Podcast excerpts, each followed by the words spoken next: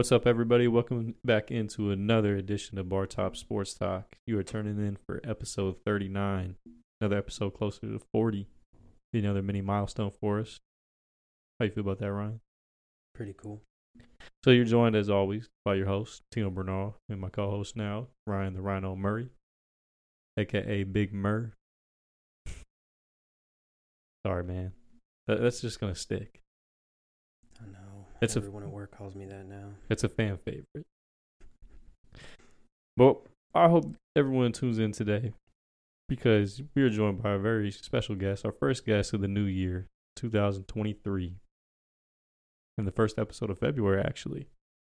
We're joined, joined by Gabe Bigaby Alvarez, longtime friend of the show. He's making his Bar Top Sports Talk debut. Bigaby, introduce yourself to the people. Uh, yeah, my name is Gabe. I've known Tino, you know, for a very long time since we were kids playing football. Uh, I've always had to, you know, be his little security guard, protecting him on the field, man. You know, making sure I get in the way so he can get in that end zone. That you did. That you did. You were definitely my security blanket. So I, I played a little bit of quarterback back in the day, and I'm I'm five seven. So imagine that didn't go very well, but I did have Gabe. So for those of you who don't know, Gabe is actually now signed to an arena football team in South Dakota, Rapid City, South Dakota. So before Gabe shipped out to camp this week, we wanted to get Gabe on the show, especially for this episode. So to kind of highlight some of the things we have for you all on episode 39 of Bar Top Sports Talk, we're gonna have some college hoops talk, of course. You know, we're not gonna go too much into the top 25 since it's later in the week, since it's a Friday edition. But we're gonna talk some NBA as well. Again, we're not gonna really go over the power rankings the NBA posted this week, but me and Ryan and Gabe will kind of chime in a little bit about like our top five teams again, and we'll also be talking some All Star ballots because All Star game it's it's this month now, Ryan. So last episode was the last episode of January. First episode now of February. All Star game, I believe, will be in two weeks. What did we say? It was the weekend of February 18th or something like that. Yeah. So we'll have that for you guys. All the the rosters got released. We know who the starters are, the captains, the coaches. So we'll give our thoughts on all of that. Who got snubbed? Who should be in? Who should be out? You guys have to wait for that towards about halfway through the show. But one of the main reasons we have Gabe on this show is because, as I mentioned, he's played football at a high level. He is also an offensive lineman. And I think it's fair to say one of the biggest matchups for the upcoming Super Bowl, Super Bowl 57, between the Kansas City Chiefs, our Kansas City Chiefs, against the Philadelphia Eagles, is going to be won or lost in the trenches. There's so many key matchups along the offensive line for Philly, along the defensive line of Kansas City, and then vice versa. uh, Kansas City's offensive line and Philly's defensive line. So, towards the end of the show, we're going to be talking some Super Bowl preview. Not too much because we're also going to be previewing the big game next week as well. But we're going to preview it a little bit. We're, Gabe's going to give us kind of a breakdown. So, be a little special treat for you all. And we'll also have some news around the NFL as well. And to go along with that, we'll also have some news around the league for the NBA because trade deadline is also coming up with the All Star game. But to start off this 39th episode, we'll kind of give a look into college basketball. And I think first we can start off, Ryan, by highlighting this past weekend. We're not going to dig too much into it, but I think it, we have to we have to say something. Big 12 owned the SEC in the Big 12 SEC Challenge. Yeah, seven out of ten games. So there was those were a lot of marquee matchups. So they got a lot of media hype, especially on ESPN. So here was the slate: Auburn faced West Virginia, Iowa State, Missouri, TCU, Mississippi State, Texas, Tennessee. Which is actually I didn't think about that one. That's the old uh, Coach Barnes. He was the old coach for Texas. I completely forgot about that. The marquee one of the entire slate was KU, Kentucky. We all know how that went. Alabama, Oklahoma, Texas Tech, LSU, Baylor versus Arkansas, K State versus Florida, and then Oklahoma State and Ole Miss.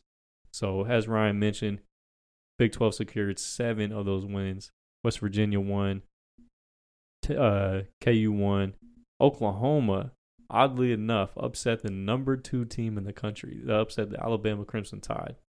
They might be a team come tournament time that you know the, like Joe Lunardi, the bracketology and all that that the people that are part of the committee they give a long hard look at because they're a team that win like that at this point in the season heading into the uh, February and then also March right around the corner they could start getting hot go on a run they might look at that win and say hey you know they're deserving to be in that group of 64 if not the play-in you know what I mean Mhm.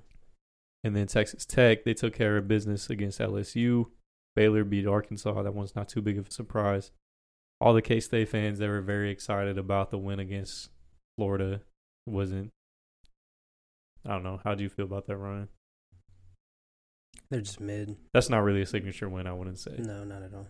Oklahoma State over Ole Miss. I think that was kind of a big win for Oklahoma State because they're trying to a team kind of claw their way back into the fight, just like Oklahoma. Now look at the Big Twelve as a whole. We can kind of look at that because it will show us the current standings. So I believe. Oh, here, hold on.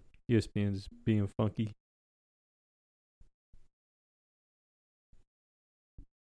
Well, do you can you pull it up, Ryan? What? The Big 12 standings. My laptop's being funky. Some on technical difficulties during the recording. Yeah, I got it. So who's at the top? Is K State at the top still? No, Texas is seven and two. Texas at seven and two. Okay. Kansas, K State, TCU, and Iowa State are all tied at six and three. And then we still have six teams ranked, correct? Yeah. Six teams were still ranked in the top ten. So it's gonna it's still a very, very tight race. It's up for it's up for anyone right now. Anyone can possibly take home the regular season Big Twelve championship. I think what's gonna happen, and you might agree with this, Ryan, I think it's gonna be a split. Might might even potentially be a three way tie, depending on how it goes. Yeah, I think it'll be decided this the next two games for everybody. I think that's fair. Gabe, you've experienced KU in Allen Fieldhouse. You know how it can be. You can never really count them out. This year, they've had teams that thrown their punches. You know, we lost to Baylor, we lost to K State, we lost to who else was it during that three game stretch? TCU. TCU. So I mean, we've taken our lumps early on in the Big Twelve. I know you you don't really follow college basketball too well, but I know you're a KU fan. You, you just can't count them out, right? No, most definitely you cannot, man. and just kind of just eh, your experience that the environment at Allen Fieldhouse, man. Oh yeah, man. It's it's definitely wild, man, for sure. So you get I don't know how many more home games we have, but just knowing that teams have to come here to play us, I, I have to feel confident. I know the TCU game happened, we lost by 23, but again, I feel I think you feel very confident, especially if teams are coming here later in the season. But then again, we have to take care of business on the road. So which we can kind of look into KU right now. Ryan, do you have their schedule pulled up? Yeah. So who do we have this week in Iowa State? Yeah, Iowa State. And then we play Texas at home. So those are going to be two very big ones, especially in Ames. We all know how they they're essentially a better version of K State, but I actually I can appreciate them a lot more because Ames, Iowa, the Hilton Magic, you know, we've had our rough patches there before. Yeah. It's no secret. I think it's more intimidating than the Octagon of Doom. I know we lost there earlier this season, but I still still wouldn't take the play serious. I'd still take Hilton Coliseum over, you know, Bramlage Coliseum. Oh, for sure. But that that's an important two game stretch, especially when you have the league leading Texas Longhorns. You said we were they're here in Lawrence, Uh, we play at Iowa State and then Texas. and we haven't played. Texas right yet, No. so we have to take care of business against them. That'll be an important one. And then, so then, what would be the third game after that At Oklahoma. at Oklahoma? Can't take them lightly either. Those Grove brothers, they're coming off the big win against, you know, Alabama, as I mentioned. So it's it's not going to get any easier for KU. We said that before. We said that in the last episode, but they started to finally get their get back on their feet, and they did it in the big way last week in Lexington. They beat Kentucky. That was always a big one because those are two of the most winningest college basketball programs in the country. We obviously have edged them out on that now, but especially with this last victory too. there is a there's a question people posted on I believe it was on Twitter. They're asking which coach would you rather have, you know, Coach Calipari or Coach Self, and I think uh, Calipari has a compelling case. He does, but I just think you can't you can't go away from Bill Self. There's no way. Calipari, he won at what was it, UMass, and then nearly won at Memphis, and then almost at Kentucky. But he's all had all those number one, you know, guys. The McDonald, the McDonald's All Americans. Bill Self has two, but I think Bill Self's been sustained the success more. You've never seen a Kansas team outside the top twenty-five. You never seen a Kansas team miss the NCAA tournament. I or think get beat by Robert Morris in the first round of the NIT in a 2,500 seat gym. Yes, exactly. I I wasn't gonna go that low, but you you you you threw a haymaker there. Yeah. So yeah, we we got back into Kansas form, playing Kansas basketball, beat them. Did a really good job against Oscar Tshiebwe. Only allowed 19 boards to him. I was really nervous to see how we were going to handle him, but what was it, Ernest Udeh? Yep. He stepped up big time. And again, we can look into this past game. Little brother. We got payback against them. They were talking all that smack. K State had to come into Allen Fieldhouse and basically see if they could do it again, see if they could beat us twice. They haven't swept KU since the 80s. Their last win at Allen Fieldhouse was in 2006, I believe. So that win wasn't going to come easy. KU ended up winning by 12. Ernest Udeh Jr. Again, he had another big game. Not necessarily like box score wise, but his impact. You know, some of those guys on KU's roster, they they have to go beyond the box score. So it, it's been good. Now I said it last week on the 38th episode. I said we're gonna beat two Wildcats. What's the, what's the saying? Two birds, one stone. Yeah. Two Wildcats, one stone. So very excited for that. Now we get, like I mentioned, Iowa State. It's gonna be it's gonna be a big week. Got to keep the momentum rolling. If you're a KU Jayhawk, definitely something to be excited about. I think there hasn't been too much news out of the college basketball world. I believe the top ten hasn't really had it too many losses. I know a lot of people are really high on Purdue. Have you have you had a chance to kind of check in on them this season yet, yeah. Ryan? Yeah, threes beat twos. I think that guy, what's his name? I just know he's seven four. Yeah, seven four. They said he's been unstoppable nearly. Yeah, we just got to run it in transition. It'd be really cool if Zach Clemence could play better. So then we'd have to force him out of the paint to cover him on the three, open up the lane, everything else open up. That would be true. Or just run it in transition. He doesn't move very well. He doesn't move smooth like Doke did. Yeah, yeah. He's he's not very. He's not a athletic or graceful seven footer. I should say, like uh, no, JoJo. like it hurts. Yeah. Every time he moves, I don't know if he's really seven four. I know they hype that up sometimes, but he's giant for sure. I mean, he's good, but I don't know who have they played. True. Gabe, I, I do have a question for you. I don't want to leave you hanging on this college basketball segment. With the Big 12 tournament coming up, and I believe me and Ryan talked about it, Kansas City should be hosting the Sweet 16 and Elite 8. Do you think that if you had the chance to, I know you can have a you know a busy schedule with football and everything, do you think you'd make a road trip down to you know maybe catch a game or if there's I know there's some venues surrounding the Rapid City area. There's like Salt Lake City. Would you try to go catch a game? Uh, I mean, it kind of just depends on the football schedule. You know, if we will have a bye week or not when it comes to that time. That's fair enough. That's fair enough. You gotta re- represent your Jayhawks everywhere you go, though. Of course, of course. When you are up there, you'll have to give my cousin some grief. Most he, definitely. He is a North Carolina Tar Heels fan. So for the longest time, we didn't like him because, uh, you know, obviously Roy Williams, the former KU coach. But his whole thing is pretty funny. You have to ask him about it. He has a Jordan tattoo on his bicep. Like he's Jordan everything. You know, I mean, he grew up on Jordan. He's a born in the seventies, late seventies, grew up in the eighties. So like Jordan was the guy. So that's kind of where his UNC background comes from. But you'll definitely have to give him some give him some crap, especially the national championship game. Most definitely, man. But that's enough. That's where college basketball is right now. Next week we'll hopefully be able to get the 40th episode on a Wednesday that we can kind of break down the top 10 in the AP poll and kind of we'll keep track of this pat this coming up weekend, see if any teams get upset or anything.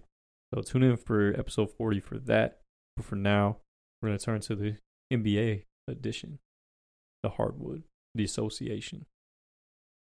Our hoop analyst, Ryan Murr, Big Murr. So the power rankings this week. I, I know we, I said we weren't to go based off of them.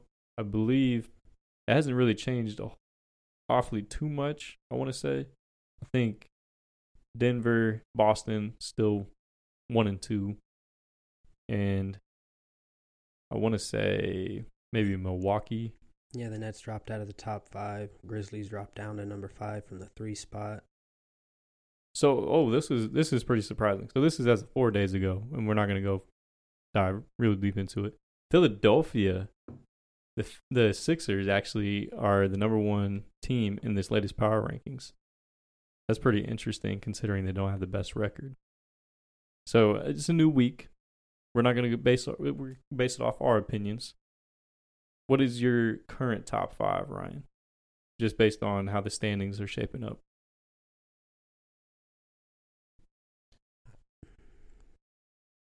Uh, Celt in no particular order. What Celtics, Cavs, Memphis Nuggets, Milwaukee, Grizzlies. You're you're back on the Cavs hype. Not at all. They they took it to Memphis the other night. Was it Donovan Mitchell and Dillon Brooks got ejected? Yeah. That's pretty funny. I think they can. I mean, they can't win the East, right? There's no way they beat the Celtics or the Bucks in a series of seven. I I can't see it happening. There's no way. Boston, Boston isn't quite as deep as what you know Denver is, of course, but the run that Jayson Tatum and Jaylen Brown are on this season, I think those are two completely different players from the finals. I, I mean, I think that that final series against the Warriors really helped make them like elevate their game.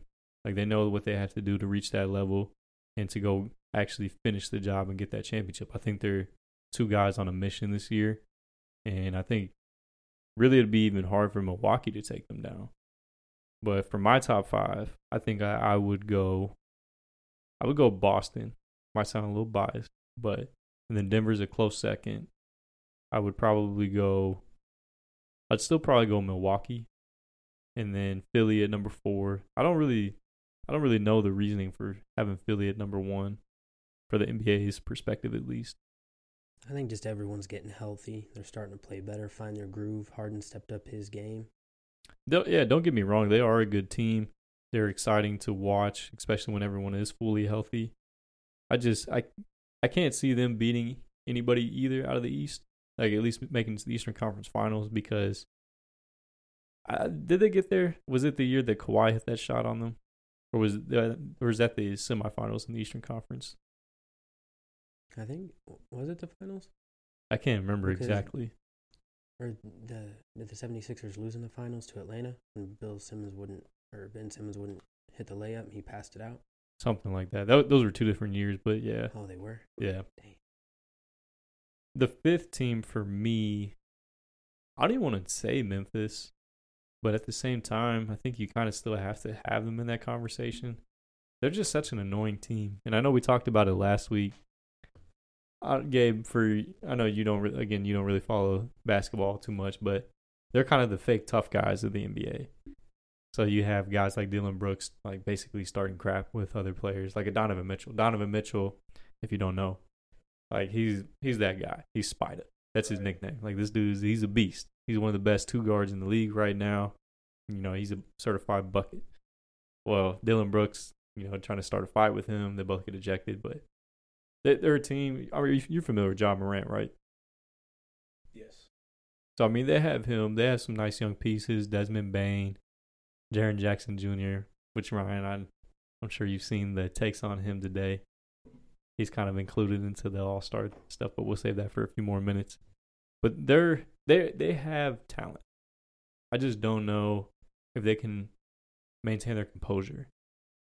And you know, some teams like that, and it can relate to any sports. I mean, you've seen really good football teams have a bunch of guys, you know, that are just really, really good, but they don't have the maturity. They don't have the, you know, can they handle adversity when they're back down? how are they're going to handle their anger during times when you know when things get tough and they get tested. I feel like they're one of those teams that uh, it's gonna they're gonna end up folding, and I could be wrong. You know, they they'll probably still be a top five team. You know, as we get deeper into the NBA season and come, you know, around early April when the seeding when seedings up are up for grabs and everything, they they could prove me wrong. But right now, I still think that they're just kind of a pretender, not a contender. If that makes sense. But that's a look at and Ryan's top five teams.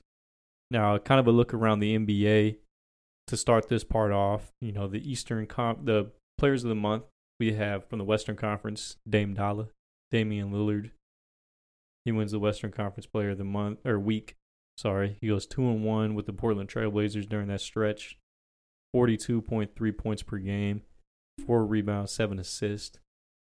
Can you see them making the playoffs this year, Ryan? Maybe the play in. I know that yeah, it's it's tough. They're they're kind of a weird team. They I think they have a a pretty decent solid uh p- pretty decent starting five, but as far as their their bench, I don't think they have too much depth. No. Now from the Eastern Conference, Giannis, Giannis Antetokounmpo gets awarded the Player of the Week for Week 15 of the NBA season. 38.3 points per game, 12.8 rebounds, four and a half assists. Bucks are 4 0 during that stretch. Their team is starting to really get hot. And I think once Middleton fully is full when once he's fully healthy, I think you're gonna see them, you know, get back to that championship caliber of play that we saw a few years ago. But for now, it's still the Celtics over them. But to kind of highlight the trade rumors, I kind of alluded to it at the beginning of the show. We are now, I believe, five days away from the NBA trade trade deadline, and we we actually talked about this before the show. It was kind of something that you kind of could see coming a little bit, just given the last couple of years, but you just didn't know for sure if they were going to bite the bullet. But news just broke actually before the show. Kyrie Irving demanded a trade from the Brooklyn Nets. So we all know the drama that's gone on there the last two seasons. Not not shocking news, but just given the fact that they've been, as Ryan mentioned, you know, at times they were a top five team in the NBA at some points throughout the season when they've been fully healthy, when Katie's been on the court and everything. I think Kyrie's at a point where, you know, Katie's not on the court, so he's having to carry the team and he's frustrated. Rightfully so, but at the same time, if you're a leader, you, you say you're that guy, you should be able to, you know, handle that. So it's kind of, I don't know. I still think he's one of the softer superstars, him and KD. He has mental health issues. He's Oh, gonna for play his way out of the league if he keeps acting like this. Every franchise he goes to. Now, I wasn't really prepared prepared for it. Like obviously, as I mentioned, it happened just minutes before we started recording this episode. What team do you think takes him? Takes a chance on him? I'm not sure. He's thirty six million dollars a year. Obviously, he wants to go to a contender. I don't know who could get him. I mean, I saw that the Lakers were shopping Westbrook. Westbrook's salary is like forty three million Yeah, a year, some over forty. Yeah, something like that. And Kyrie's I think at thirty six million, but the Lakers aren't really contending. I think the it, it would be they'd have. So I think the Lakers they are one. They've been linked to Kyrie the last two seasons. It's no secret LeBron wants him. I don't know how Rob Pelinka would pull it off. Rob Pelinka is the Lakers general manager, if you didn't know, Gabe, but he's been really hard pressed on these two draft picks that don't really even matter because one is from 2027 and one's from 2029. I guess he's thinking, what what what are those? Those that's the the eighth grade class right now, and the sixth grade class, like if they're in school. So I guess he's he's assuming that you know maybe the next LeBron James is in eighth grade right now or in sixth grade, and he wants to hold on to those draft picks. But I think it's kind of ridiculous. I think he needs to part ways with those draft picks. If they can get Kyrie, you know maybe LeBron and him find that magic that they had when they were in Cleveland together. But you would have to give up Russell Westbrook and probably another player plus those two first rounders. Do you think that that would kind of be a possibly a fair trade? I don't know how the financials would look with that. I don't know. It's just with all his off the court stuff. Do you feel like that's too big of a distraction for a team that already is out of the playoffs as of right now? Like They have to win what five games? Yeah, something like that. I think believe. they're 11 and a half out of the one seed, five out of the play-in. And the interesting thing about him too, I believe he's up for an extension. So you have to commit to him long term. You know, he'll past be, this season. he'll be a free agent after this season. He told him he'll walk if they don't trade him. So either way, Brooklyn's gonna either lose him for nothing or, you know, you don't really know what you're gonna get in return. So it's gonna be something interesting to definitely watch over the next week. Kyrie Irving could be on another team. You know, he's gone from Cleveland to Boston to Brooklyn. And every single team it's kind of been a, a toxic departure, if you will. We all know how the one in Boston went, hmm. and you know now this Brooklyn saga is not going well. Another trade rumor that I wanted to highlight, and you might have seen this as well, Ryan. Dallas is looking to go big game hunting. They're looking to pair Luka with another star. Which star player I don't know, but if if you kind of had some in mind, which which one do you think would kind of pair well with Luka? I think you I think you want to probably give him a shooter, right? For sure. Because he's kind of a more, you know, driving kick. Try to find a guy on the corner or, or beyond the three point arc, or maybe. I don't think they necessarily need another big man, but they could. I think that's something that they're lacking in the starting rotation, but they at least have Christian Wood coming off the bench. Yeah, just what would they give up for a star player? They said anybody, uh, according I believe, who's their, what's what's the owner's name? I have no clue. Mark, Mark Cuban. Yeah. So I believe Mark Cuban essentially said that everyone's up for grabs except for Luka. I don't even know who they could get or who's. so I think people they probably would give up. I think Tim Hardaway Jr. has value. I think that you know Dwight Powell probably has some value. He's a decent bench player. You know, a big, and maybe Dorian Finney-Smith, Reggie Bullock or Bullock. Maybe those guys. Maybe those are the people he's referring to. I couldn't tell you. That's just what I saw though. That they're trying to pair Luka with another star player, which honestly, that's what everyone's been waiting for. Gabe, I don't know. Have you seen Luka's highlights before? Yeah, man, he's cold, man. He he has some game to him, man. But that's one thing the Dallas Mavericks, and I've said it, you know, over the past year or so, since he's he's basically established himself as an MVP caliber player. He just doesn't have that person that's right next to him. You know, someone that can take off the scoring load, or someone that can, you know, help dish the ball out or be a presence in the paint. That's something he hasn't really had. And I, it'd be interesting to see how his personality would gel with another stars, though. You know what I mean? Yeah, they should have just kept Jalen Brunson. I completely agree. I think that was still very stupid that they gave him up. Having a two guard, uh, that's because Luke is essentially a, a point guard. Yeah. But he, I mean, he, I think Brunson was to stay there, you could probably have Luka be the off ball guy, and then have Brunson be the you know primary ball handler, and then you know you still give Luka his ISO moments. But I completely agree. I don't know why they let Jalen Brunson leave. I think that's still dumb because you know him and Luka they played well together, and then you still had all your surrounding players. All you had to do was just pay them. But Dallas is gonna have to figure that one out. Celtics are another team that's been involved in some rumors. So they're looking to add front court depth along with Al Horford and Robert Williams. I, I kind of like to see that because I think that they need another person. Al's not getting any younger. Robert Williams, I think he is a starting, uh, not a center, but a starting power forward.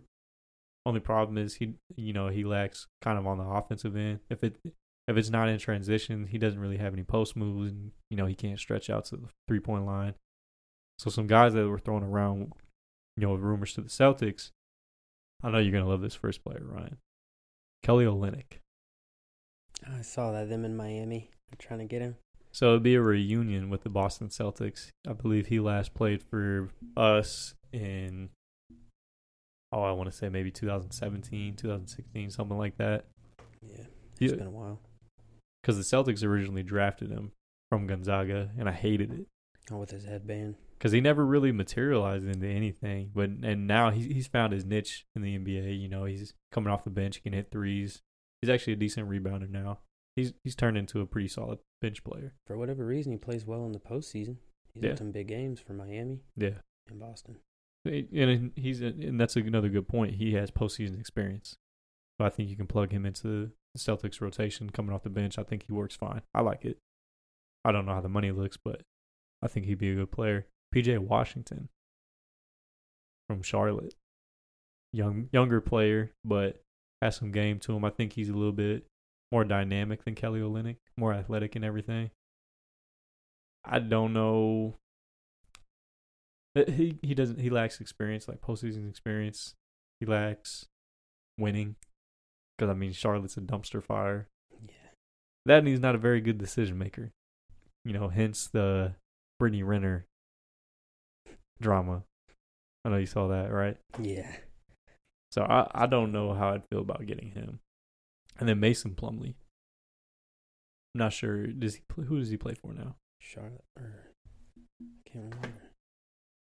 I know he played for Brooklyn for a period of time, and I honestly couldn't tell you, but Yeah, he still plays for Charlotte. he still plays for Charlotte. Okay, he he wouldn't be bad either. I believe he's a six eleven guy, Yeah. pretty decent rebounder. He's a smart player. Yeah, he's actually a good passer. I mean, you know you're what you're gonna get with him. He's coachable, gets along with his teammates, plays hard. He's always getting like elbowed in the face or whatever, putting his body on the line, loose balls. I mean, I don't really like him that much, but I mean, I could see why anybody looking to make a like deep postseason run would want to sign him. So he's definitely not a starter, but yeah, I think he'd be a very good bench player for us. Zach LaVine is, I think his time in Chicago's coming to an end. The, I believe he's been there. It's so weird. He's been there five seasons almost now. I want to say. Hasn't he been injured a lot? He hurt his knee Yeah. again, didn't he? Mm-hmm. What would you guys have to give up for him? Well, I wouldn't know. No, he's not linked to the Celtics. Um, I was just saying he's a player that's been in trade rumors. I think he's been linked to the Lakers, of course. I mean, we said it time and time again. Who isn't linked to the Lakers? But Yeah. I mean, the Bulls were good last year. They just can't. they can't beat good playoff teams. They though. can't stay healthy either. Yeah. I know him and Lonzo. I think that they would package them possibly. I did see one that they were involved with the Lakers that you package Lonzo and Zach LaVine. And then the Lakers would send Patrick Beverley, Russell Westbrook, and the two first round picks. Mm, I don't know how you feel about that one. I'm not sure. I mean, if you want another chip, I guess, but you're going to spend another decade trying to rebuild, get picks. Yeah. Because we know LeBron's going to leave eventually. He's already voiced he wants to play with his son, wherever his son goes. And then one of the other players, OG Anunoby from Toronto. He's uh, become a trade candidate as of late. The Raptors, they've kind of had the same core really since their championship season 2019. So, you know, they have Pascal Siakam, Fred VanVleet, OG Anunoby, and there was another player I can't remember. But Gary Trent's there right now. They have a, you know, pretty strong nucleus, but it just do you really take them serious?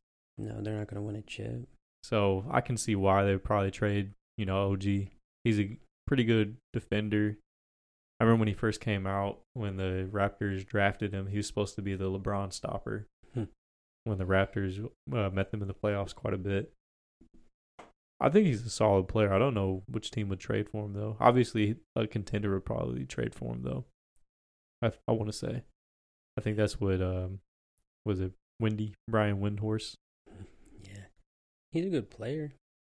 Plays defense, plays hard, no off the court issues. You know what you're going to get from him. No, what what's some things that have have you seen anything as far as like in the headlines that have grabbed your attention? Just the Jaren Jackson Jr. stuff. Oh, that's right, the blocks. Yeah. You want to kind of Blocks and steals. you want to kind of give people an update on that one?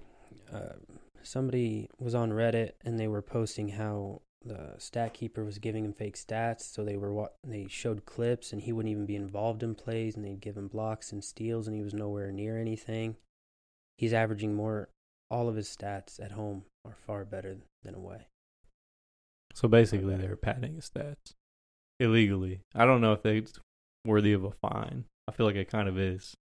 Yeah, I mean, he might get defensive player of the year, If he did, and stuff. And they're if they're padding his stats like that, they definitely have to look into it. I mean, CBS is they have an article about it, ESPN, so it's not just like random internet gossip at this point. It's like, I mean, it's real.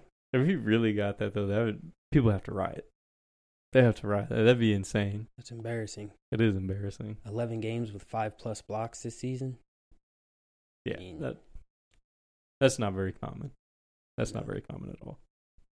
So that's enough of the rumors, though, and kind of a little update on the Jaren Jackson Jr. We're, we'll bring him up again. So now we get to look in the All Star starters and the captains. So I was actually wrong. So it is a Western Conference and Eastern Conference captain. I don't know if you remember the last episode. I think I said that it could have been, you know, Luka and LeBron, but those those are two Western Conference guys, so it wouldn't have worked. So this year's captains, LeBron James again. I think he's just a in for a captain spot every single year, and then Giannis Antetokounmpo gets the Eastern Conference captain. Fun fact: I think we mentioned it this time last year about the All Star game in 2022. LeBron James as a captain is actually undefeated since they implemented the new um, NBA All Star rules as far as like the fantasy draft type of thing. He's six and zero, Dang. so a little little fun tidbit there. Le GM. He is a GM. So the Eastern All Stars look like this: Kevin Durant might change depending on if he's healthy or not. Giannis, of course, Kyrie Irving, Donovan Mitchell, and then Jayson Tatum. Feel like feel like that's not not too far off of where it should be. I think that's pretty accurate. Western Conference, you have Curry, LeBron, Luka, Jokic, and Zion. How you feel about Zion being the starter? The dude's barely played. It's just not fair. If they're not good, I don't know. I just don't understand it. If Anthony Davis doesn't get it because he's missed 14 games, how are you going to give it to Zion? I completely agree. I don't. I don't. Anthony Davis was left off completely. Yeah. So now that's what we'll start next. The reserves, the Western Conference reserves. You have Ja Morant, Shai, Shai Gilgeous. I know you're happy about that. Yes. Do you have a jersey of his, by the way? Not yet. I think he, he's earned your respect. I think he's you Oh, got for to. sure. I think he's a you got to get hooper. one. Damian Lillard, Paul George, Sabonis. I like that one. He's earned it this year. Jaren Jackson Jr. We've mentioned him quite a few times this episode. He somehow, some way made an All Star reserve this year. And then uh, Lauri Markkanen. Might have pronounced his name wrong. Dude from the Jazz. Yeah. Now the Eastern Conference reserves, you have Tyrese Halliburton, Jaylen Brown, DeMar DeRozan, Jrue Holiday, Julius Randle, Joel Embiid, and Bam Adebayo. Now this is caught as it does every single year. You always get some controversy over who should be in, who should be out. Now ESPN or actually SportsCenter, they had five players just right off the bat, and I think that they have some compelling cases that they should have been in. Some of these guys, I think you might agree with. Some of them you may not. Jalen Brunson, averaging 22 points, I believe, like four rebounds, maybe six assists. I'm assuming pretty good shooting percentages. Left off. James Harden. I can't. I couldn't tell you all the stats of his, but I've, 21, 11, and 6. He's seventh in MVP voting. I don't even know if he should be in MVP voting. No, probably not. But how do you not put him in there? Yeah. Anthony Davis, as we just mentioned, off the Western All Star reserves behind Jaren Jackson Jr. Pretty ridiculous. That one, that's the biggest head scratcher, I think. I think that Anthony Davis, I know he's missed a lot of time this season, but to put Jaren Jackson Jr. over him, that just doesn't make any sense. De'Aaron Fox, another guy that's averaging He's averaging around the numbers Jalen Brunson's averaging, but I believe he has more points per game on the Western Conference side. He has a compelling case, and then Anthony Edwards. So I don't know. In your opinion, Ryan, do you have anybody that kind of sticks out, or do you think those are the five that kind of probably got snubbed the worst? Those are most of the people I have. I thought Anthony Edwards should have got in, just averaging 24, 6, and 4. I, I know stats aren't everything. I know it's also like if you're on a winning team, popularity, because I know the fans vote too. But it's just who would you take off? Yeah. It's kind of one of those. That's one of the conversations that people don't like to have because then it just, I don't know, people get really defensive and it kind of gets funny. But now the Western and Eastern Conference coaches, I think you can kind of agree with this. So the Western Conference, Mike Malone. Obviously, the Denver Nuggets have the best record in the West. And then Joe Mazzulla, first year coach for the Boston Celtics, gets the nod as the Eastern Conference head coach. I don't really know any other candidate you could pick from the Eastern Conference that would, you know, be in place over him. I can't think of anyone. Like, are you really going to pick Doc Rivers? No. Not at all. Jacque Vaughn My dude. Could have picked him. Could have been picked him. That would have been really cool if they picked him. But I think Joe Mazzulla, he's earned it. I think he's done a really good job in Boston. I mean, granted, he doesn't really have to do much because they do have, you know, two All Stars on their team, and they were a team that went to the NBA Finals last year. But that's neither here nor there. It's gonna be exciting though. That's where the NBA is right now. Tune in for episode 40 when we will get more of the trade updates. I'm sure there's NBA trade deadline. I think I, bel I believe I said it last year. It's undefeated. That in NBA free agency was usually some of the biggest news in sports, in sports media and everything. So tune in for that. We'll have some updates for you guys. Now we get into the NFL, and it's one of the most exciting times of the NFL season. Super Bowl. We are now almost under a week away. I believe ten days. Gay, we, you've been quiet this whole episode. I know you you don't really know too much about basketball and everything. I know you've been waiting for this moment. How excited are you for the Super Bowl? You know, I gotta say, I'm very excited for this matchup, man. Uh, of course, I will not be able to watch the game here with my family in Kansas City, man. But uh, I'm definitely excited for it, man. I can't wait. And just, I know that that that has to hurt because when they, I think back to 2019 when they went to the when they won the AFC Championship, and then they won the Super Bowl. Kansas City, it, it sounded like a, a war zone, so to speak, in a good way. You know, fireworks, of course, it sounded like the Fourth of July. Right. and you know it, it happened again you know just this last weekend so man i know you're gonna be missing out on that once kansas city chiefs calling it now they're gonna beat the philadelphia eagles but i know you're gonna be missing that well where would your family have met up at at your uncle john's Uh, out of out of there, there, or uh, of course at Betty's house. yeah Sure. Yeah. plenty of room at those places Oh yeah. big screen TVs. But to kind of before we get into you know the matchups that I highlighted at the beginning of the show and some of the preview for the big game, we're gonna kind of recap the conference championships. And honestly, I think you could say that I said it last week. I believe Chiefs and Bengals part four. You could have said that was the Super Bowl. I mean, you that that game had everything. You had the different storylines, all the trash talk, two pro uh, primetime quarterbacks. It lived up to the hype. You know, another one score game. Kansas City edges them out, win by three with Harrison Butker hitting the last second field goal. There was three seconds on the clock, and Bengals got the field, uh, the kickoff, of course, but Kansas City was able to overcome some adversity in that one. The game itself peaked at 53.1 million viewers, which I believe it says Fox Front Office Sports said that it made the most watched TV program on any network since last year's Super Bowl. So the NFL just continues to dominate viewership wise and just continues to put up like just crazy numbers. Now a thing and then so we so real quick, the NFC side, and this is really a short recap on them because I mean it wasn't much of a contest. Philly absolutely blew the Niners out, and it was kind of sad because the Niners didn't have a quarterback that could throw. Unfortunately, Brock Purdy, I believe he tore his UCL. I want to say, so he he at one point I think he couldn't grip a football. So I mean, if you pair that and being a rookie quarterback going against that Eagles defense, this is a recipe for disaster. Unfortunately for them, because I was kind of rooting for, I, I was rooting for a good game. I picked Philly to win that game.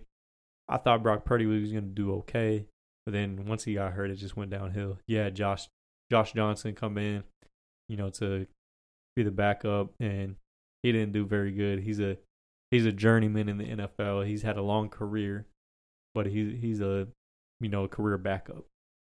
He's not a guy that you're going to rely on. He's not known for his throwing ability. He's pretty athletic, but it just he just wasn't going to keep them in the game. And you know, as we all saw, he didn't. I think towards the end of the game, they just kept handing the ball off to Christian McCaffrey, just praying that the Niners offensive line would somehow, you know, bust a hole open and Christian McCaffrey would spill out of it. But that's just not, it just didn't, never materialized. Philly's defense showed up. Honestly, Philly's offense, it played good in some spots, but Jalen Hurts really didn't have like an MVP caliber game. I think he was under 250 yards passing. I could be wrong. Don't quote me on that, but I believe he was. He was held under, you know, his his season average for rushing yards, I want to say. And really, I think the only reason why they scored points was because Philly's defense, you know, put them in really good positions. Otherwise, San Francisco's defense was kind of holding them in check. And rightfully so. But I mean, San Francisco also had, I think, a top three defense.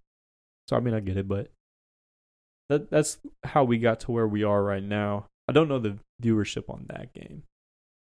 But something interesting that came about the Chiefs and the Eagles winning, there was a sports better. He made a sweat sweat free twenty thousand dollars Super Bowl winner. So this guy, I don't know if that made sense, but so he made two separate bets.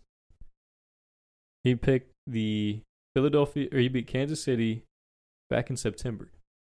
So September eighth, that was opening night of this the NFL season. He picked Kansas City to beat the Philadelphia Eagles in the Super Bowl at plus at plus fifteen thousand. He placed a hundred thirty dollar bet to win twenty thousand dollars, and he also placed a one hundred twenty five dollar bet for the Eagles to beat the Kansas City Chiefs in the Super Bowl. So either way, this man's walking away with twenty thousand dollars, no matter what. Very, very power. That's a smart move, power move. Kudos to that guy. He's gonna be twenty thousand dollars richer. I wish I would have did that. But then again, I don't really have $130 to bet. Now, we can kind of get into the matchups that I meant. Well, actually, first, one of the things one of the things that really stood out from this past game, and I hope it happens again.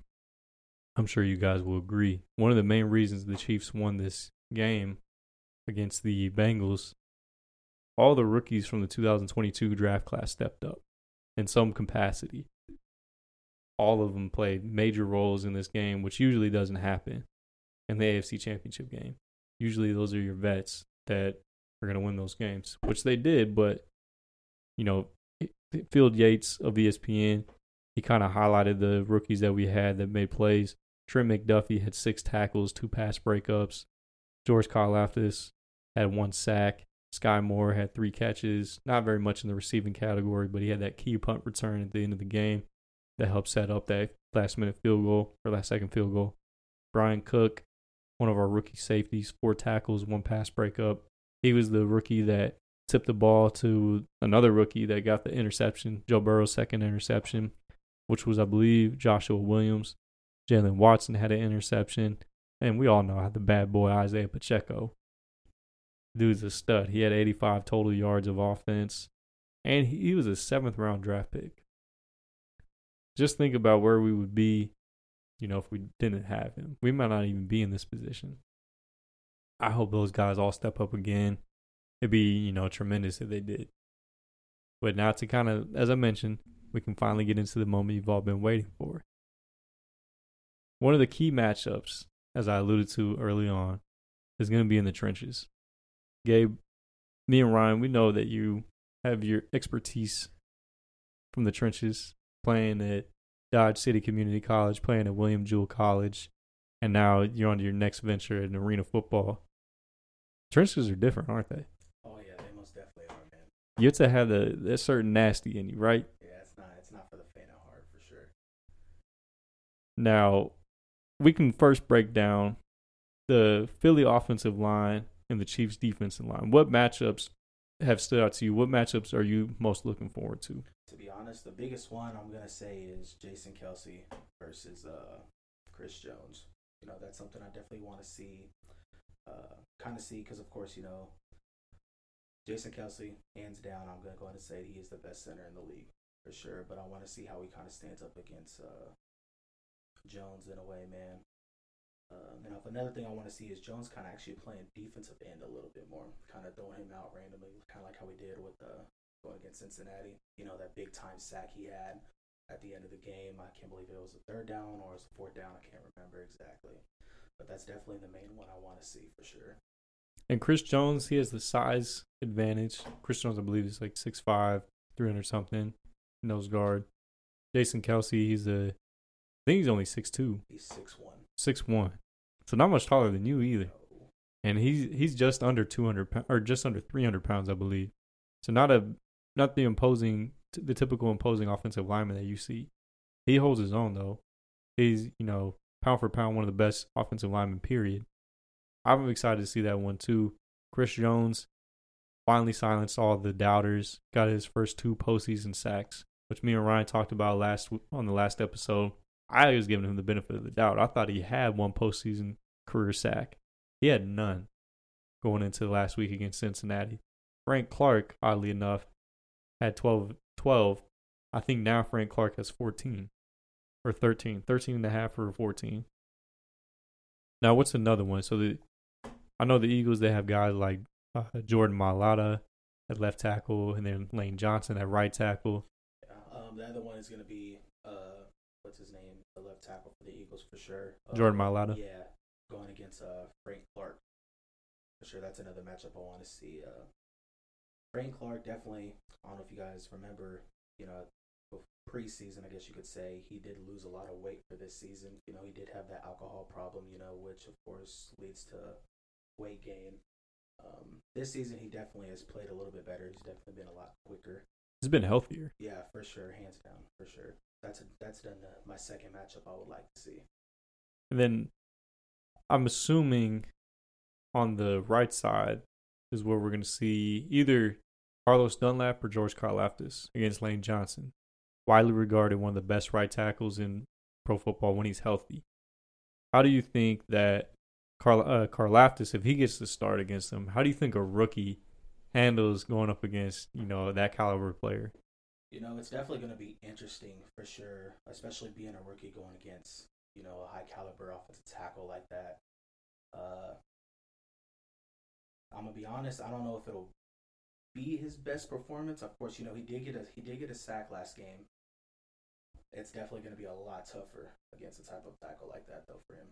And that's the thing I kind of forgot to mention too. The Chiefs D line ate up Cincinnati's offensive line.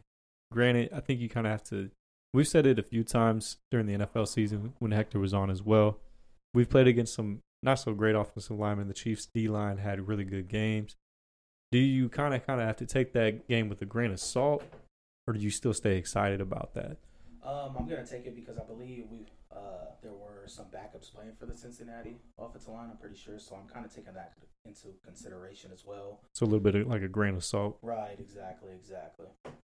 because now you get the number one rushing offense in the league, and really they don't. Well, actually, you you had an interesting tidbit before the show. Oh yeah, so I kind of look up the stats, kind of like uh, how many sacks uh, we gave up and how many sacks like so. Jalen Hurts, I think he got sacked a total around, I believe it was seventy times. Oh no no no! Oh, what was it again? I think it was forty four. Forty-four. Yeah. Right, and I think the Chiefs got sacked. Was it twenty? Don't quote me on this. I think it was twenty-six times. In the twenties, though, Yeah, I believe you did say something that. like Yeah. So That's interesting, though, for a team that's widely regarded as the best offensive line in, in the league.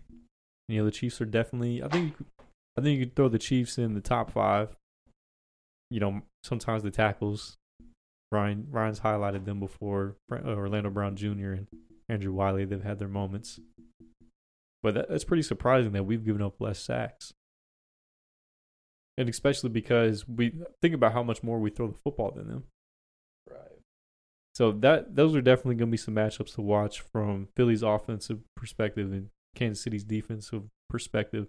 I think we're definitely going to have to blitz because you're not going. There's not going to be times where you're going to be able to get pressure with those those four guys, which it would most likely be Frank Clark, Chris Jones, Derrick Nnadi, and then you know Karlaftis or Carlos Dunlap. You're gonna have to probably send you know Willie Gay, Nick Bolton, the Jerry Sneed. I'm assuming he'll be back from concussion protocol. And then even this last game, we saw Trent McDuffie step up and kind of he would he would get sent on some slot corner blitzes. Now now we'll flip the flip the side. We'll go Kansas City's offensive line. I know you got some players on there you like, Yeah, for sure, for sure. and the the Eagles defensive line. So the Eagles defensive line kind of looks like this. I believe you have Josh Sweat at one of the edge rushers. I want to say that they run a three-four, so three down linemen with the two outside linebackers, because you have you have like I mentioned Josh Sweat. I think they have Jordan Hargraves, and then you also have. Um, I don't know if Jordan Davis is healthy. I'm not really for sure. He was the rookie from Georgia, though. You have him, and then you also have um, Fletcher Cox. Say Brandon. Brandon Graham. Yeah. So they they have a stout defensive line. And how do you? I know you're very familiar with the Chiefs' offensive line, of course, but how do you think that our guys can kind of stack up against them? To be honest, I feel our interior, so the guards in the center, I feel, you know, they'll be they'll definitely be solid going up against them. My main matchup that I'm kind of worried about is Orlando Brown. I'm not too big on Orlando Brown, to be honest with you. I'm really not. I think you and a lot of people in Kansas City. Yeah, and especially if he lines up against. Yeah, so back on uh, Orlando Brown, you know, not really high on him, uh, just because his performance and you know, kind of the big talk we had once we, whenever we did get him on the Chiefs, man, you know, his run blocking is solid, but when it comes to pass blocking, especially someone going against, you know, I know Brandon, he's gonna line up against Orlando Brown for sure, and I feel that's gonna be a struggle for him in the passing game. One player I didn't really mention on Philly's defense either, as I mentioned, they play, I believe, a three-four defense. Don't quote me on that, but I think they do because they have their outside linebackers. They have a guy like Haason Reddick. And I don't know if you guys are familiar with Haason Reddick. He was a new addition to their defense from Carolina. He's a he's a pass rusher. Like that's his primary, you know, his primary goal on their defense. That's his or primary role, I should say. That's what I was trying to say. He's an athletic dude. I think they kind of move him around a little bit, but he sometimes lines up on the right side. But Orlando Brown, this is this is another game in his. This is another career game. We mentioned it in episode thirty-eight last week against Trey Hendrickson and Sam Hubbard. He had to be on point because if you're trying to get paid Trent Williams money, which I'm sure he still is, now you have arguably one of the greatest defense, or not one of the greatest, but one of the best defenses this year. And the Chiefs have played against some good defenses, but the Eagles' defense, I think it's been a top top two between them and the 49ers, you know, throughout the year. It's going to be tough. So we mentioned Orlando Brown Jr. now. Now I, I think the other obvious one we can we can kind of take a guess. The other tackle position. Uh, Wylie. Yes. Yeah. Uh, I really don't know what to think about him, to be honest. Uh, I don't know exactly who will he actually be going up against if line up on that side for the Eagles defense. He may draw Reddick. Not not an ideal matchup. Yeah, definitely not. So I feel the the, the pressure that Mahomes is going to get is definitely going to come from the outside due to our tackles. Um, I feel it's going to be more. They're definitely going to lose a lot of the battles for sure. That's the only where I would say I have for the Chiefs offensive line. Like I said, their interior, the interior offensive line for us. You know, you got uh, Thuney, Humphrey, and then uh, who's the right guard? Trey Smith. Smith, yeah, Trey Smith. There, that's a that is a solid trio in the interior, man. I like the, yeah, I like those three a lot. I, I was I was annoyed with Andrew Wylie last week. He he did okay, but the, did you see the? I'm sure both of you guys saw it. The uh, un, or Taunting. the taunting penalty. Where uh, it's like, dude, you're lucky to even be on this team. You're the last person that needs to be taunting anybody. You're lucky to be in the league. Right. Like I'm just being truthful. That dude, he's probably gone next year, and not because of that reason, just because his play. Right. And, you know, he was a part of the now the now infamous Super Bowl 55 offensive line. You know, the the freshman squad essentially. We had five backup offensive linemen. I don't think any of the other four are starting in the league anymore. Andrew Wylie is lucky to be starting. But I, I agree. They're gonna lose they're gonna lose some times throughout the game. They might have success here and there what are you, what are some ways that you can kind of combat that defensive front? You know, do you run it a little bit more? The Chiefs they haven't been shy about going three tight end sets and 13 personnel this year. That's actually helped out a lot. It's kind of kept defenses on their toes because they don't know how they're Chief, you don't know what the Chiefs are going to do. Right. To be honest, uh, with them head rushers, them edge rushers, though, uh, what the Eagles have, you know, as you saw against Cincinnati, uh, you know, Isaiah Pacheco will kind of check down on the defensive end, then kind of go out. You know, Mahomes throw a lob to him real quick, you know. So quick pass games, you know, using the running backs, kind of chipping the defensive end to slow him down a little bit, and just throwing check downs, kind of like how we did against Cincinnati. Mahomes is definitely going to have to be patient. Which Jerick McKinnon, he's actually a really good pass blocker too. Isaiah Pacheco, he's he's become a lot better. He actually had a really good game against Cincinnati in, in that regard. But yeah, Mahomes, he's gonna have to be patient. He's gonna have to test that ankle a little bit. Right. And you know, lucky enough for us, he's now had two. He's gonna have two weeks to have it heal. You know, obviously now he's we're kind of coming up to the the one one week mark, but then by Super Bowl Sunday it'll be about two weeks. So I think this last game you could definitely tell he wasn't at hundred percent, but he still his mobility looked you know fairly well. We saw him pick up that crucial uh, first down late in the game. A couple times he had to run. It, it, it looked awkward. I mean, it's a high ankle sprain. It's not gonna look. It's not gonna look 100%, but he did what he had to do. We we also saw him handle pressure well and you know climb the pocket, make some unbelievable throws. I think of that one to MVS in the back of the end zone. Yeah. You know that one was pretty crazy. I think you I think you'll see him a lot more healthy, and he handles pressure well. Teams can't blitz him. The best way you can attack Patrick Mahomes and that offense is rushing forward.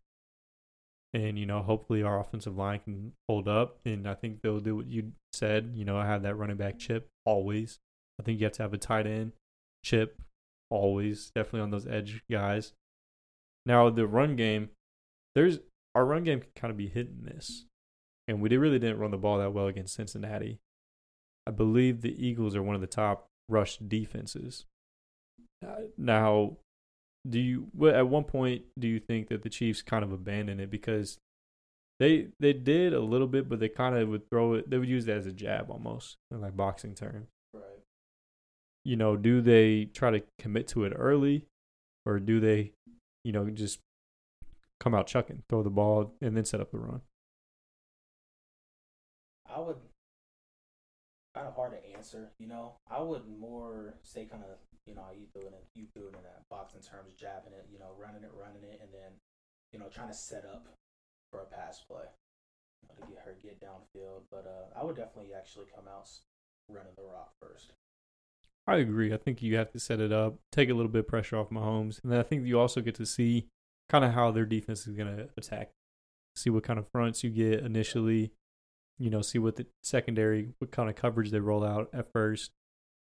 I feel, I'll say this, I feel a lot more confident in this matchup than I did against the Tampa Bay Buccaneers, as I mentioned in Super Bowl 55 when we had the world's worst offensive line starting. Right. I think that that defensive line was really good.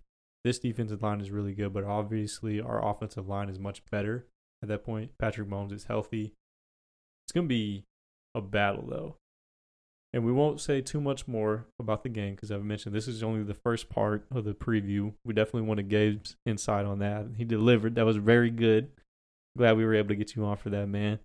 But one last thing about the Super Bowl, and then we'll kind of highlight a few things that have gone on around the NFL.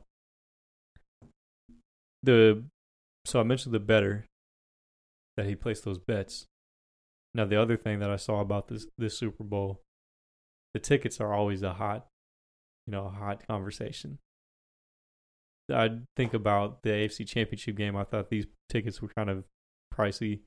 I'm sure you guys would agree. At Arrowhead Stadium, they were charging, I believe, over two hundred fifty dollars, three hundred dollars for the three hundred level. Honestly, that doesn't look that bad now. The Super Bowl, the get in price, I'm sure it probably changes. This was about a week ago, but one of the at that time the get in price was fifty seven hundred dollars in Glendale, Arizona. It's going to be at the Arizona Cardinals Stadium. If you guys do you do you think you would ever consider that? No, not even if I was a millionaire. There's no way. Not even a millionaire millionaire? No, that's how you go broke. That is how you go broke. But it's a once in a lifetime thing. My TV's pretty good. That is true. I agree with you there. What about you, Gabe? I'm gonna be honest. I'm gonna be the opposite, man. I would say yes. I would I would do it once. And I know the Chiefs have made the Super Bowl three times in the last five years. But you just never know when they're gonna go back. And it's hard to take that for granted just because I just think about the Chiefs' history. Just think about the this when we won in 2019, the years prior. You know, it was 50 year gap. You know, hope, hopefully you have 50 years to save up that money. I mean, that's a fair point. I feel like. Now I look around the NFL as we kind of come to the stopping point of this episode. Tom Brady stole headlines once again. He did the same thing last year, and it kind of annoyed me. He does it again this year. He announced his retirement, this time for good. Do you guys think he comes back? Another 40 day hiatus? Probably not. I think he's done for good. I would say so, but I'm gonna wait 45 days. Yeah, just to make sure. I, I just don't like. I think he did the same thing last year. It was around the Super Bowl time. You know, all the media is hyping up the game, talking about all the different storylines, the headlines. Because this this game has a lot of storylines, and we're going to talk more about it in, in the next episode to go along with you know the one of the key matchups in the trenches. But I just feel like he's stealing headlines again. And I don't know if that's just him picking a random time or if it's just his ego that he needs to be in the news. People, February first, yeah. both years. What? Oh, so it was. Yeah. That's no coincidence. I think he wants to stay relevant, and you know he's he's obviously going to transition to the broadcasting role now. But people may call me a hater. I don't really care. I think he's. I think that's his, completely his ego, and something that comes along with this now. And not a lot of people have talked about it because you know it gets overshadowed because of Brady. What do the Buccaneers do next from the quarterback position? I believe their cap situation isn't good. I don't think their draft position is very good. You have not necessarily a lot of older players, but you have a lot of established veterans that are expensive. It's not like you can go out and sign, you know, a top-notch quarterback. It's not like you can go out and trade up in the draft to get, you know, one of these next up and coming quarterbacks. You know, do you go try to shoot for a guy like Jimmy G? Do you take a chance on Aaron Rodgers? Do you take a chance on Derek Carr? It's going to be something interesting to watch this offseason because I don't think they're going to roll with Blaine Gabbert, product of Missouri. Highly doubt that. I mean, you're not a playoff team no matter what quarterback you have, right? Because don't they also have they're losing five starters on defense too, right? Um, they might. I think in their secondary, but their interior, their D line, if they can they can hold it intact. I don't know which players are up for extensions. I don't know who's up for be a free agent, but you know I think of their key defensive guys: Lavonte David, Devin White, Vita Vea. Gabe, I know you're a fan of him. He's a beast. Yes, sir. And then you know they have uh, what was the other guy? He was their edge rusher, number fifty-eight, Shaq Barrett. They have guys like that. I don't know if they're able to keep all of them. That's their strong point right now. Is their defense. Their defense kept them in games this year when Brady was bad. But then you also still have Mike Evans and Chris Godwin. So it's like, do you just completely implode that roster and just move these star guys and just get draft capital and then, you know, clear the books? And then maybe down the road you try to find that quarterback? Or do you just ride with what you got and try to go find a veteran like the guys that I mentioned? I would just ride with it. And try to go get, you know, Jimmy G or Derek Carr or Aaron Rodgers? No.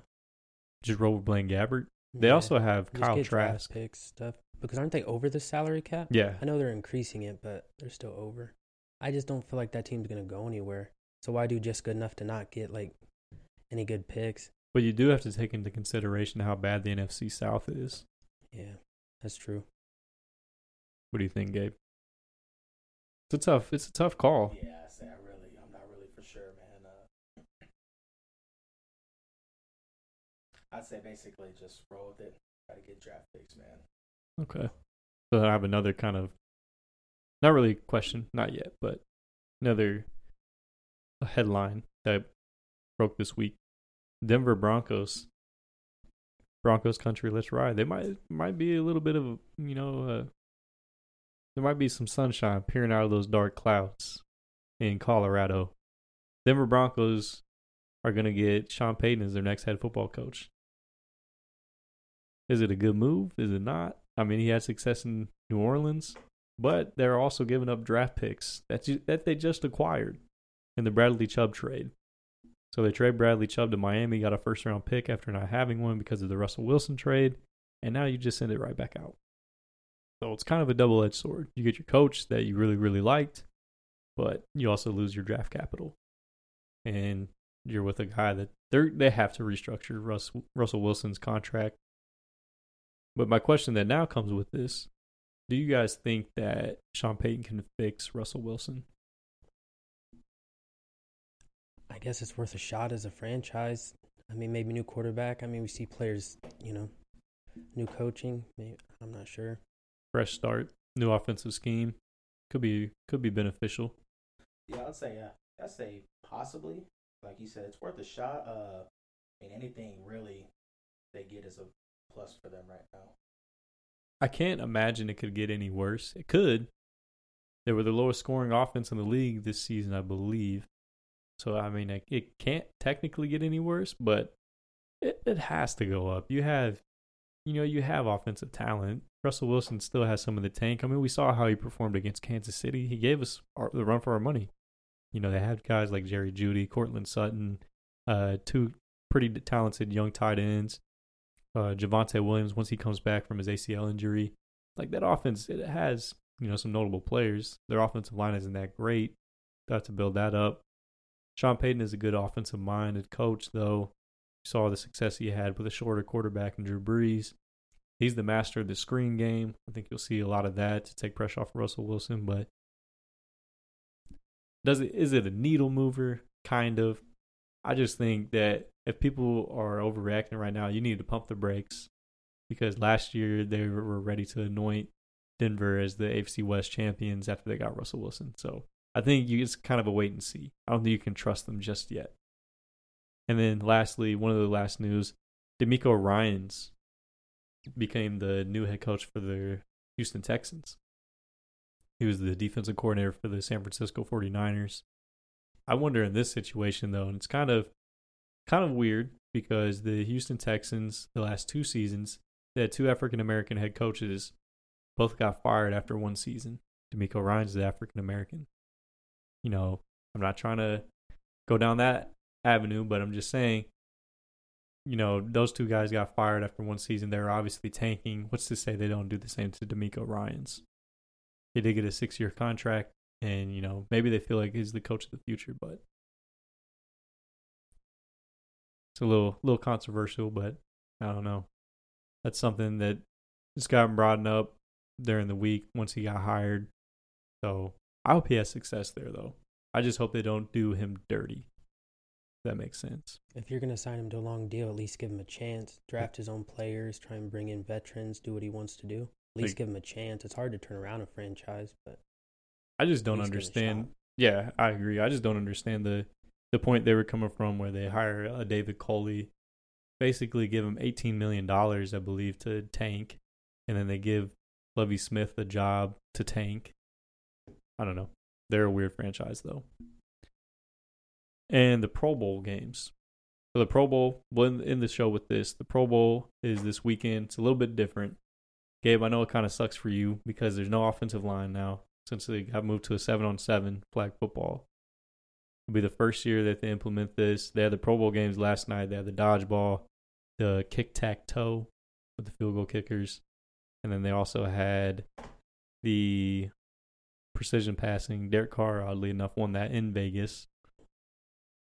It'll be interesting though. I want to see how the viewership will pan out because people were complaining about the products. You know, basically they're playing two hand touch. So now I want to see how the flag football aspect works for it now. But that is all we have for episode 39.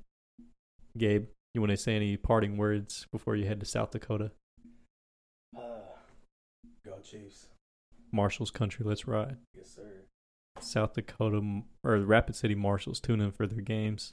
Ryan, any parting words? Not really. On to episode 40. Tune in next week, guys. We'll see you.